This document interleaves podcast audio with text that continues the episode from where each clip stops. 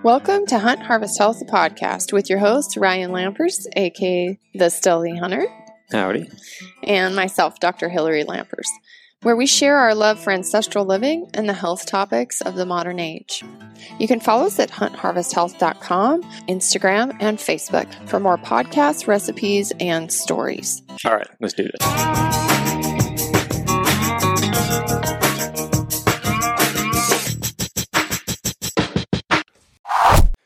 This podcast is brought to you by the Western Hunting Summit 2022, which we are holding right here in the great state of Montana in June.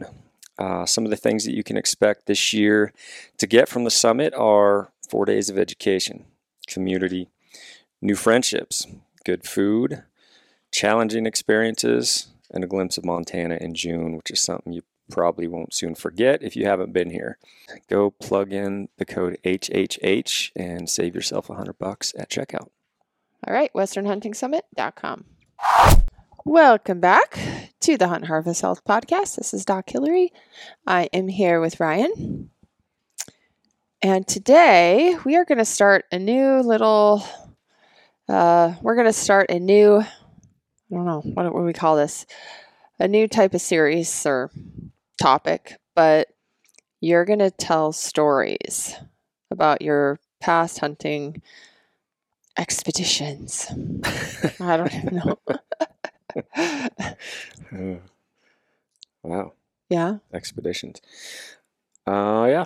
Um, we're gonna, yeah, just tell a few old stories. Been throwing down some posts on the old social about the olden days, and um, uh, especially folks seem to be curious about some of those old stories, those old hunts that we used to do back in um, the old state where we came from before we got to the great state. And so, yeah, we're gonna just handpick a few and kind of go through them and talk about them. I think I think most people don't really care about these stories unless you live in Washington and you're hunting over there. It's uh, for some reason it kind of excites folks hearing about kind of the days of, of old and some of the things that um, some of the opportunities over there that we've been lucky to find hunting old Washington State back in the day. Yeah, well, you have a lot of stories. You have a, a tremendous amount of elk and mule deer stories. So, what we're going to do is we're going to start with a story today. And then I'm going to get Ryan to record as many stories as I can. Hmm. And then I'll put one out, I don't know, as often as I can. Hmm. Um, because it's just fun to listen to them. And it's nice, you know, a nice short podcast where you can get a story in. So that's the kind of the new thing we're going to do. And I'm going to try to keep him on this because he's got a lot of stories. And we did the 14 day giveaway for the Western Hunting Summit on Instagram. And he told a story every night about a bull or a buck. And it was wildly popular and wildly successful. So, are you ready, Beb? Mm. Okay, why don't you? Um, Talk up a coffee here. it is a Sunday morning. We went to the wild sheep, Montana wild sheep last night, hmm and we got home kind of late for us old folks. So we had a lot of fun, met some really great people, Yeah. great laughed folks. a ton, like we seem to do every year. We always get set at the at the uh We were at the little kids table this year. yeah, we got the little kids table. So they sold so many tickets to the banquet that there was an overflow room, and we were, you know, um, slow on our game. So we bought our tickets late, which means we got put in the overflow room, which basically we called the they called the kids room. And I like the overflow room. It was not 100 degrees. no, it was nice and cool. was radiating out of the uh, the main banquet hall, but Mhm. no, we got we got seated with some great folks. Yep, and we just laughed and talked and had a great time all night. So, um, we did get up and do a Mountain Tough workout. I'm gonna give Mountain Tough a plug. I've been wanting to do Mountain Tough, like like the programs. You know, they have a app, Mountain Tough app. You can go there. You can pay a monthly fee or a yearly fee and literally get every single workout they've ever put on there. It's really great. So we have a TV down in our workout room, and they have an app for it's like on our Roku TV, which is awesome too. and we know the guys and we live locally you know we could go to the lab that kind of thing but it just it's kind of hard with our schedules but i've always wanted to do like a consistent um, mountain tough series. And so they have a new kettlebell series five days a week. And we just we got up this morning uh, even after our our uh, late night uh, partying uh, drinking ginger beer and water. And uh, we did a our number five kettlebell mountain tough workout, and Ryan was literally dripping. There was just sweat dripping off of his face. It was crazy. I don't sweat like that. Like I get hot, but I don't sweat like the dripping sweat. But you Yeah, know it's working. well. See, our downstairs is where our furnace is parked. And Yeah. when we have the heat on, it gets broiling hot down there. and we had the heat on, so Yeah. um, yeah, just the room was like a sauna, and I, yeah, I don't know. I don't sweat much when I'm just out hiking, like outside, unless it's like 90 degrees. But yeah, those workouts definitely kick your butt. Man, they're good. They're like Yeah. 45 minute workouts and like a CrossFit style workout. So it's four weeks kettlebells. We're gonna finish that one up and probably start another one. That's my that's kind of my new favorite workout app. next for sure. They got What? a backpack. They got a backpack workout as well. I saw on there, so we're gonna. I think we're gonna tackle that one next. Yep. And we got a new rower for Christmas. Um, we haven't used it a whole ton because we're took us a couple months to get over the vid I've used it quite a bit. You have, I haven't. It's But- awesome.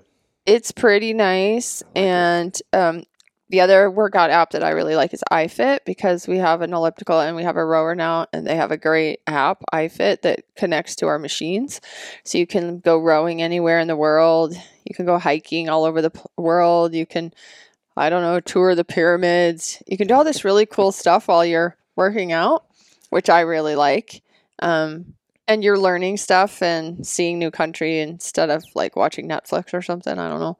So um, that's been nice. So we're that's another app that I like, but I wanted to try Mountain Tough, and it's been pretty uh pretty good. Those guys, yeah, you got to earn it with them. Yeah, well, we're starting early this year as we're prepping for the summits. Yeah. Because um, generally they come out and put everybody through a pretty wicked workout hmm for the events. And yeah, we got, we want to be ready. I mean, there's a lot between here and there. We got a lot of spring bear hunts and things like that. But Well, we have a trip to. Florida where y we have to have our bikini bodies ready and waiting for the Mhm. beach. yeah, I'm thinking more of like spring bear, my spring bear body. Oh come on! spring bear body in shape. They're big steep mountains, but You've already gained some weight. I can tell. You're that. That's a good workout. Yeah. yeah, And I feel way better because not working out for almost two months, like consistently, like I was, you know, I could just feel just weakness, like my back hurting and my knees hurting and everything. It's like just one week of consistent exercise now. And kind of all my aches and pains are better. So that's a that's a good benefit of that. All right, so babe, launch into the Snowfield Bowl. all right. Well, let me preface this by saying I, uh, for folks that don't like me talking about Washington um, or any state, like I, I think we can all agree that talking about hunts of the past, I don't think, I don't think showing some old hunts off is going to bring a whole lot of folks to Washington State.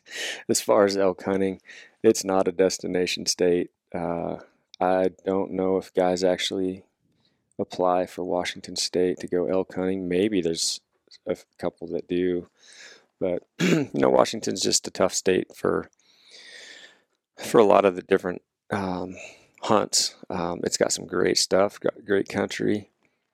Um, elk hunting, east side is is more of a tag type situation. You got to draw, and over the years, like everywhere else, tags are getting really tough to draw.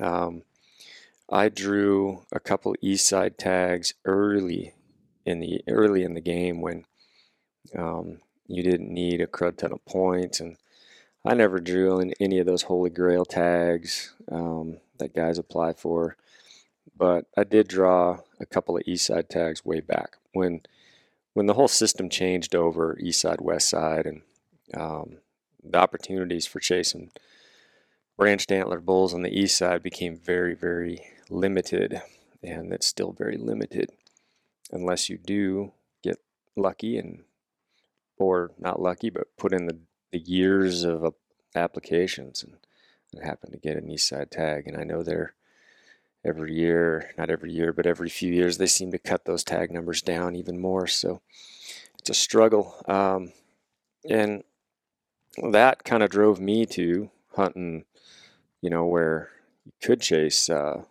you know older age class bulls which happened to be the west side. Very wide open general tag um, you know just a lot of a lot of different units in country to, to chase them in so most of the years I spent chasing them on the west side and building points every every year. But the goofy thing about Washington State is you couldn't even apply for an east side tag, um, which is kind of where you wanted to draw one, and then buy a west side elk tag. You had to pick one or the other, east side, west side. So you ended up just grabbing a point and then hunting the west side and that was how it went. That's how I kind of ended it there. Uh, now, the only opportunity for you to draw an east side tag and hunt or, or apply the east side and actually hunt the west side was if you drew a multi season tag. And those multi season tags eluded me. Um, gosh, I want to say I put in for 10 or 11 years for just drawing a trying to get a multi season tag, which would allow you to hunt either side, depending on which tag, um, and apply for each side. But I never did draw a multi season elk tag. I seem to draw the, the deer tag every year, but uh, never did draw the, the multi season elk tag. So, long story short, I ended up hunting more west side opportunity hunts um, with everybody else and uh, dreamed of the day that I'd be able to actually draw something on the east side of the mountains. But never happened. So, um, for folks like my buddy Brock Akers, who still lives back in Washington State, uh, I am not trying to drive people to your state. Trust Brock, me. We're just talking about every time you make a comment about it. it's hilarious. He's gonna get you with another one. Another well, my picture. ultimate goal, my ultimate goal for Brock is to get him to move to Montana anyway. So, uh, whatever it takes. But um, yeah, so that's why we're we're just going to tell some stories from um, fun experiences that we had in the past. It's kind of your your typical classic. Probably a lot of folks have run into this if they they hunt the coast, uh, Washington, Oregon, uh, anywhere wet, rain, nasty.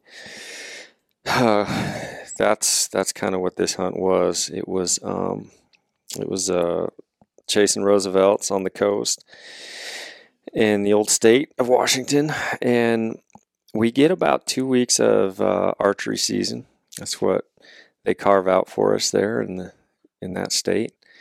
Um, I don't know if that's changed. I haven't, haven't followed up to see uh, what their seasons are like these days, but that's what we used to get generally a couple weeks.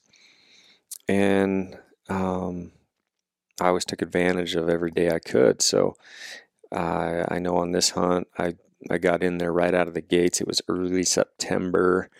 Um, and uh, right from day one, it was uh, it was a wet mess. So uh, one thing you get used to in uh, on the coast is hunting in weather, hunting in rain, and if you don't get used to it, you're not hunting a whole lot.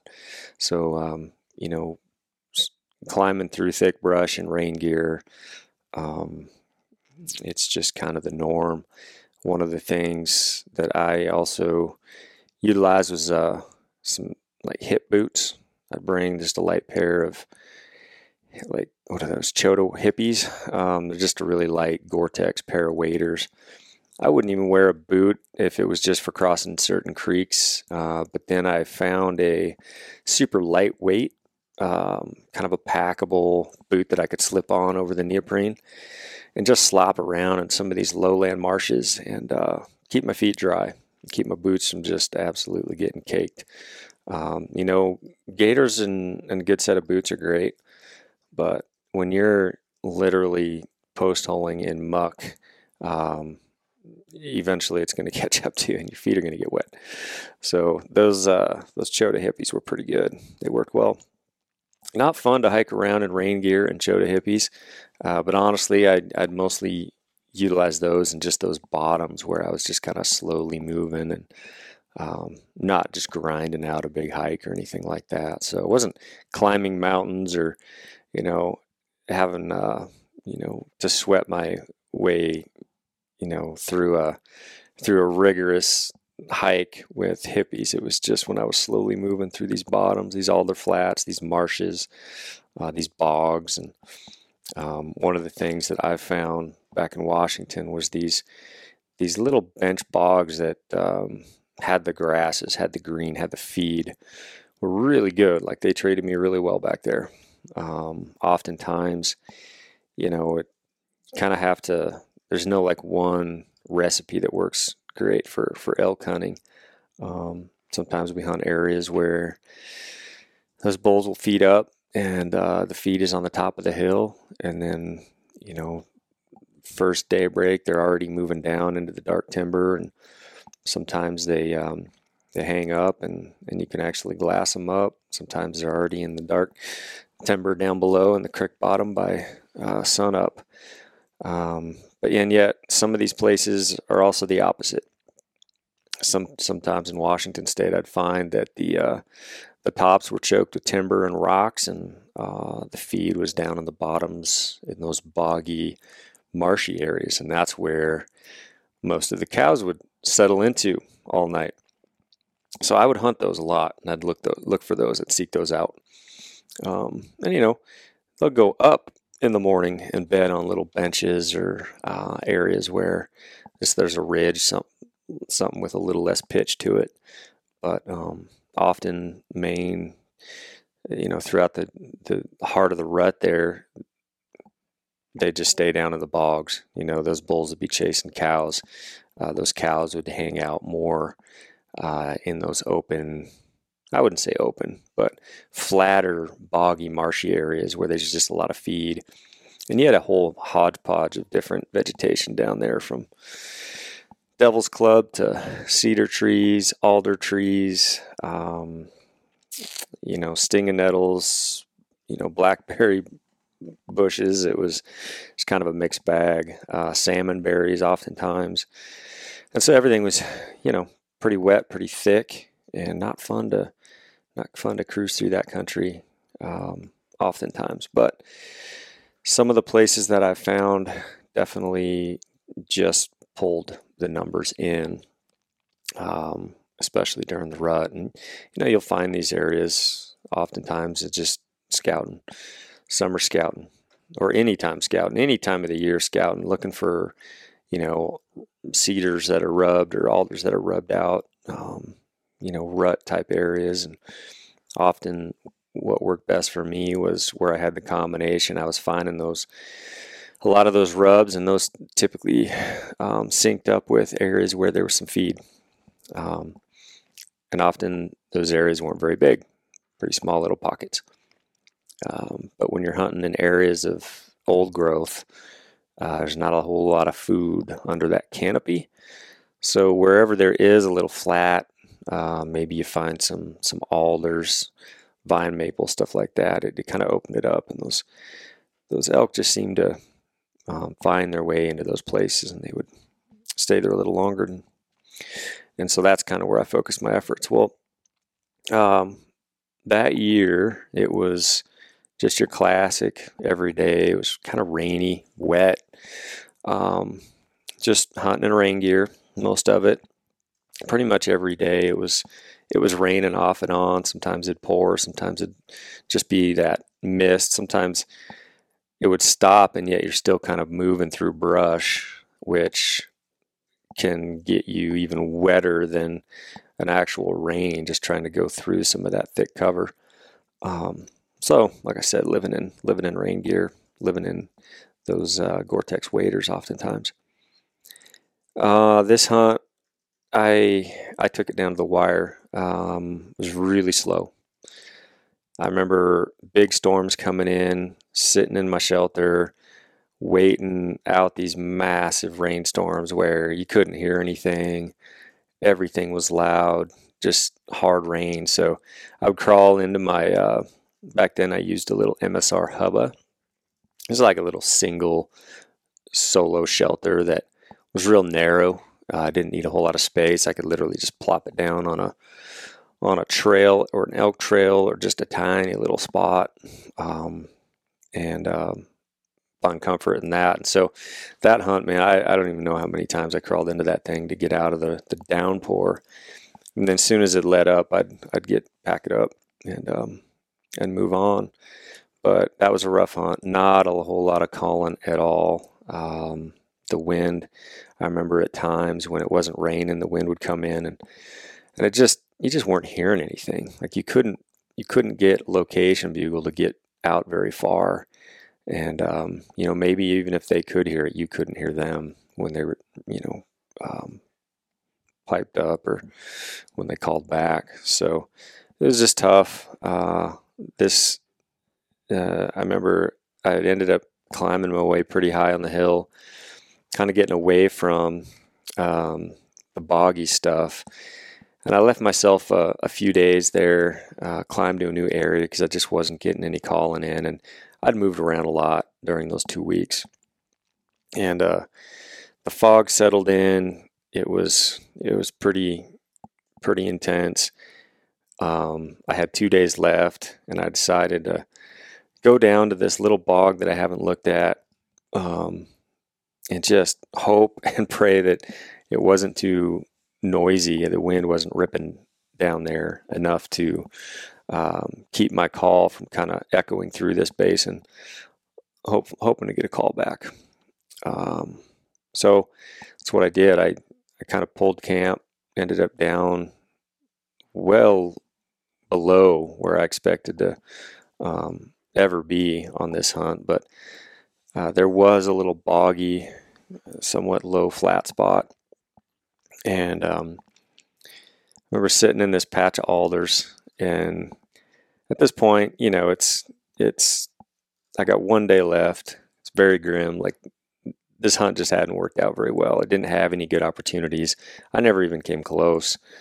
And I heard I pitched a location bugle from this little opening where I felt my my sound could get away from this canopy and, and echo through this basin and and I heard something way, way, way out there. It's real faint. Um, and so that gave me a little bit of hope. Um, and I didn't know, you know, when that next storm was going to come in and just kind of lay down a racket of rain on on everything. So I sprinted. I took off down. I ended up uh, coming across this massive, giant creek, and uh, had to find a way across it. Um, even my my hip boots weren't going to get me across this big old thing. Um, they just weren't tall enough. So much rain had come down that the uh, the drainage was just flood, not flooding, but high, dirty water, and just no way to cross this thing. So took me a while. I ended up finding this big old slick log that I just kind of scooched my butt across and got to the other side and then sprinted through this flat um, and uh, kind of got to where I felt like I would be within, you know, earshot of this bull where I thought I'd heard him. And so I started, you know, doing a few calf calls and just to uh, play the slow game, see if I couldn't couldn't get him in. And um, I I remember setting up on this this big. There was stinging nettles all over the place in this one spot. Big giant cedar trees and just kind of like a layer of stinging nettles around this opening. And um, I ended up catching a glimpse. I was just doing some light cow calling or calf calling, and um, and I caught a glimpse of some movement way out, and kind of focused in on that. Got my bow ready, and uh, here comes this bull. He's coming in quiet and uh, not. I mean, not a word. I no, if I wouldn't have caught that little glimpse of him coming through the scrub, I would have never probably got this bull. But um, he uh, he kept coming, kept coming, kept coming, and um, I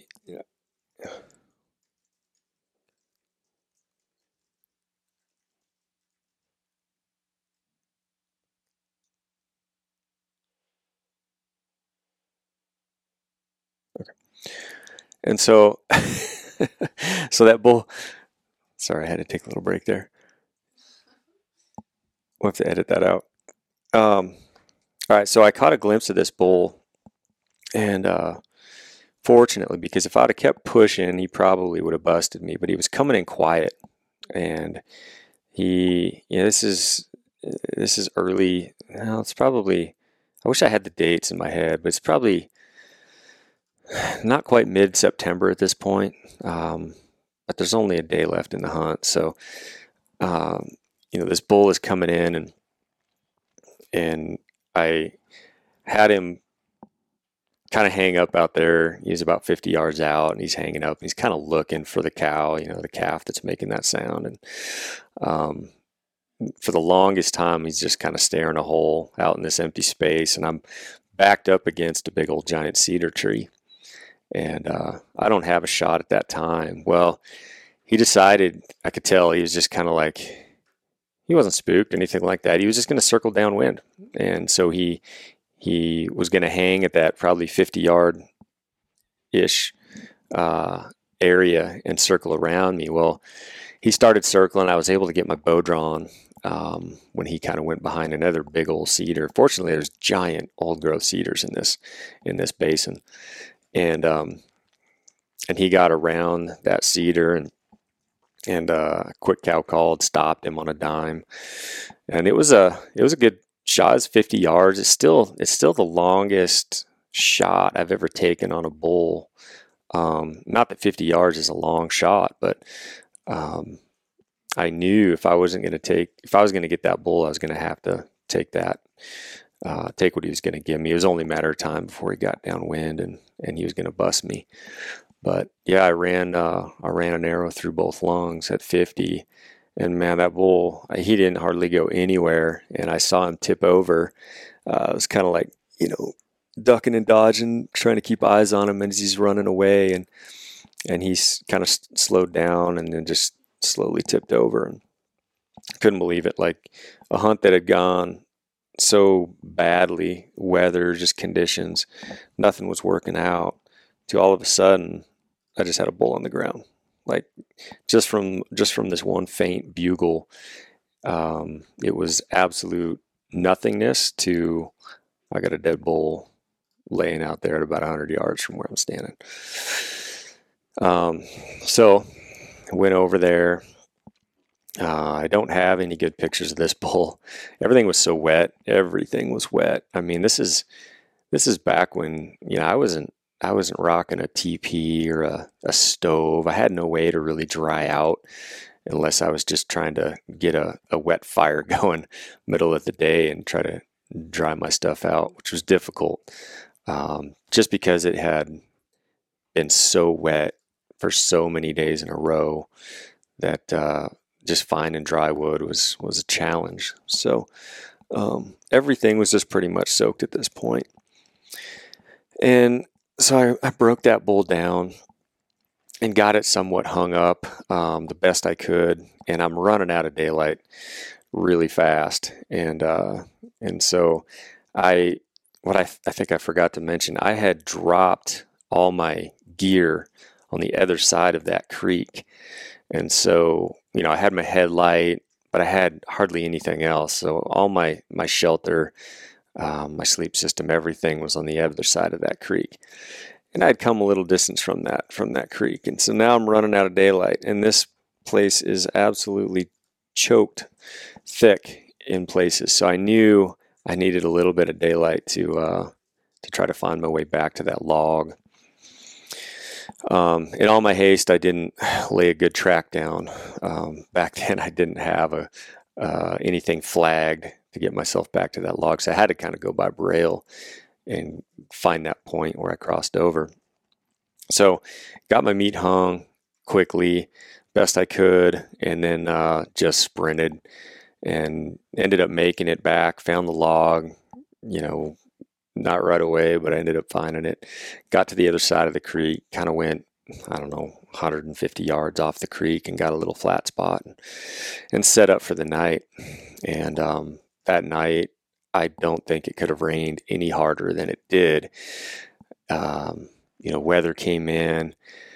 It was it was a mix of mist, fog, rain, wind, everything. Um, and you know, even when it stopped raining, just the amount that was coming off from the canopy of trees was was nuts.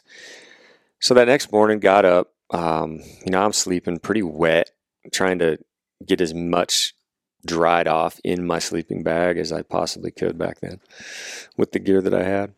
Um, and, and, so basically getting up, still running wet socks, uh, just no way to dry them out. Everything was too damp. Uh, got back across that log and I carried my bow with me back across. I don't know why I did, um, you know, but I but I kept it with me and had a had an empty pack. Uh, left all my gear, camp, obviously on that side. I had to come back that way anyway, so I was just going out to to grab meat and haul it to the other side where my camp was. Um, and so I I get down to the river and I had seen some bear tracks.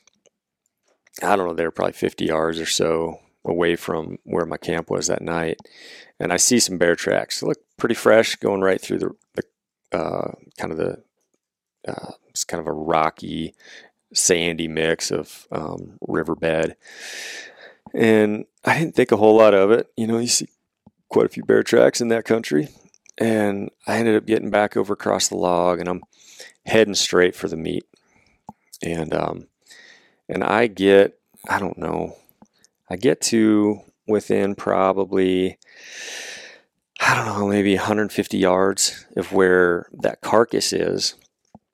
And I see a big old bear. And he is, he doesn't see me. He is on a straight, straight line right to where my carcass is. Um, you know, fortunately, he didn't find it the night before and park it on there, and then I, you know, I had meat hanging right next to it. Um, but I actually caught him en route to the carcass, and so I had a bear tag in my pocket at the time. So I was pretty pretty excited, like, hey man, I think I think I could actually double up here and grab a bear um, before he even gets to that carcass. And so, you know, I kind of snuck through the woods. Um, got a little bit ahead of him. He was kind of being pretty cautious. He wasn't he wasn't just sprinting to that thing, and, and I ended up getting around him. Uh, nice thing in, in, that country is you can be pretty dang quiet uh, with just the softness of um, the ground. You know, there's just a layer of of green. So I got to uh, I got to a spot where I got to I got actually got a shot on this bear. I was 50 yards. Um, and man, I thought I had this thing. I let an arrow go. Everything felt perfect. And last second, that arrow deflected. And that bear took off. Um, obviously, I went over, checked, made sure, found my arrow. Uh, didn't connect with him, but uh, just a blown opportunity for me. I had I had him there, and just a, a you know, oftentimes in that dark can under that dark canopy, you don't see limbs. Um, until you you start walking through and you see what happened. But yeah, they, it it caught a limb. It, it could have caught several limbs between me and the bear, but um, right at the last second, it it grabbed one and it spun my arrow off, and so I didn't I didn't end up getting that bear. But I got over and ended up grabbing that meat. Fortunately, like I said, that bear hadn't found it in the uh, the carcass because I. Hey, he probably would have ran off of the carcass, and I could have got my meat anyway. But you never know. Um, you know, I never used to pack a pistol or spray or anything like that hunting, you know, the, the west side of Washington. So it was just my bow. Um, but yeah, I ended up getting all that meat back, shuttled across, slid it over on the log, uh, got it to the other side, and and started making trips and uh, got that bull out. Um, took a few days to get all the meat out of there. It was a it was a long trek in to where that little flat spot of the basin was, and um, yeah, ended up being successful on a hunt that you know with a few days left you're you're pretty much convincing yourself that it's just not going to happen. Like there's nothing else you can do, uh, and yet that one faint bugle um, when the weather broke a little bit and I could hear is all it took. And uh, you know, a quiet bull coming in to 50 yards, letting an arrow loose, and uh, ended up filling that tag that year. So um, it's quite a feeling of accomplishment when you're able to do a really hard hunt where nothing is going your way and then all of a sudden like bing bang boom you've got a bull down and you did it. Uh, that's a hard one to describe unless you've had it happen i think and um, and it's it, for whatever reason can't explain why but it seems to happen a lot uh, especially in the elk woods. You know it can just be an absolute struggle fest and then um, 10 minutes later you had a bull uh, break loose, race in, gave you a shot, and he's down, and you're just kind of left with wow that that just happened that fast. Um, and I can remember a dozen times in the elk woods where that same scenario has happened, where it's just you just weren't expecting it, and um, from going from absolute slow to dead bull on the ground. So um, yeah, that's the story. It's another story from an old Washington hunt. Uh, I've got I've got quite a few stories just similar to that where uh, you're kind of just fighting through weather. Um, you know, things aren't happening, and then and then lo and behold, you get an opportunity and take advantage of it. So.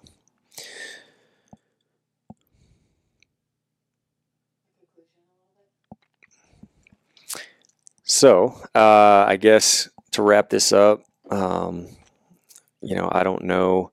I I think I'll probably continue to talk about a few more Washington Bulls just to piss Brock Akers off over there because he loves me talking about Washington State so much.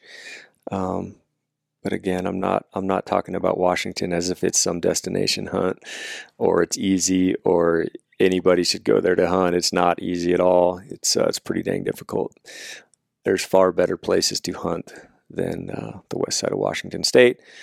But uh, I think if you're if you're a guy that lives there and you put in the time and you you can find those little honey holes and and you're willing to just grind in day you know grind it out day in day out, never give up, um, be ready to a hunt you know through weather and rain and and all that that Washington State usually throws at you you know, in the end, um, you're going to fill some tags and, and probably with some pretty decent bulls because that's kind of what uh, that's how I that was my uh, experience with Washington State was nothing ever came easy over there. It was just uh, they all seemed to be grinded out type hunts, and um, it would have been real easy on a lot of those to just quit, go back to the truck, go back and start telling everybody how lousy it was.